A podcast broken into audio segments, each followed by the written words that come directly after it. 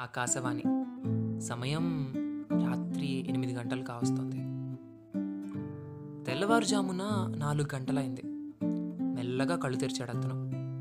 పక్కనే ఉన్న ఆమెకు వినపడకుండా ఎలాంటి అలికిడి లేకుండా పిల్లిలో అడుగులేస్తూ గది బయటకు వచ్చి వంటగది వైపుకి వెళ్ళాడు ఆ ఇంట్లో అతనికి అస్సలు పరిచయం లేని చోటు ఆ వంటగది.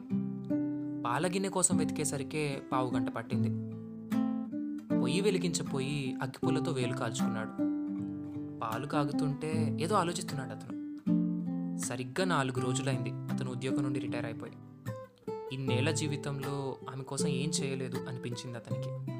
తన కోపాన్ని తన బాధ్యతని అన్నింటినీ భరించిన ఆమెకు చిరాకు చీవాట్లు తప్పించి ఇన్నాళ్ళలో ఒక్క రోజు కూడా తన సమయాన్ని కూడా ఇవ్వలేకపోయానే అనిపించింది అతనికి.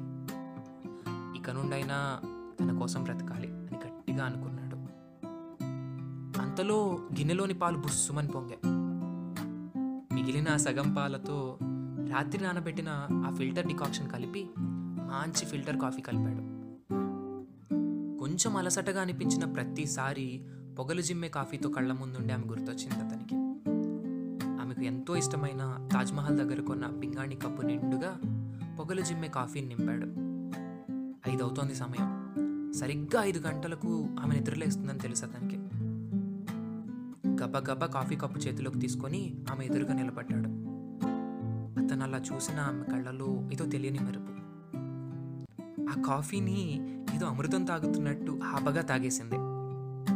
ఎలా ఉందో అడిగాడు అతను.